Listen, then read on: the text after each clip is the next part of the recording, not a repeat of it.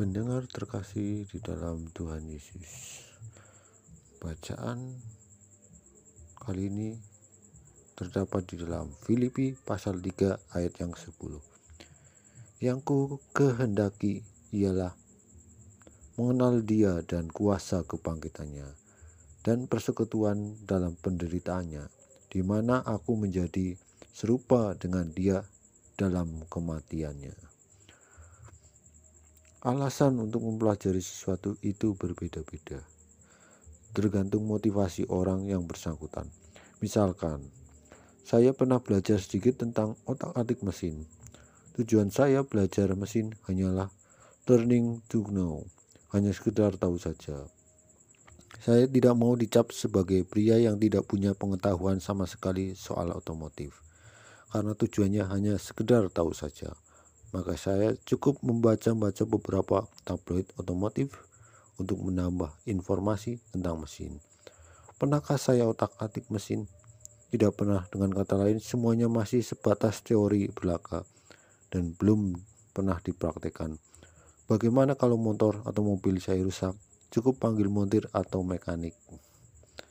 Beda dengan teman saya yang memang learning to do. Ia belajar mesin bukan hanya untuk sekedar tahu, tapi belajar untuk melakukannya secara langsung.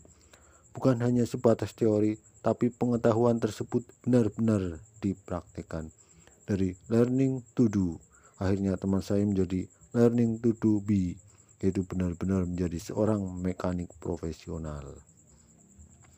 Pengenalan tiap orang kepada Kristus juga berbeda-beda.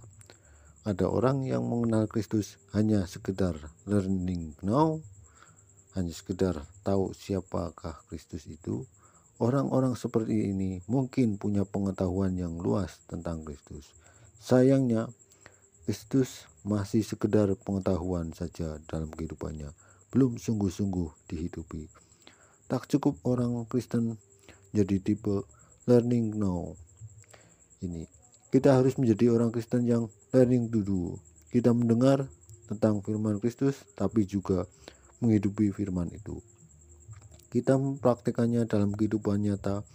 Dari learning to do, kita akan menjadi learning to be, yaitu belajar untuk menjadi sama seperti Kristus. Ini tujuan tertinggi menjadi orang Kristen.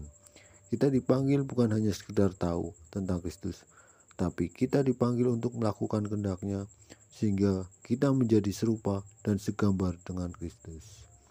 Demikian bacaan firman Tuhan kali ini. Tuhan Yesus memberkati.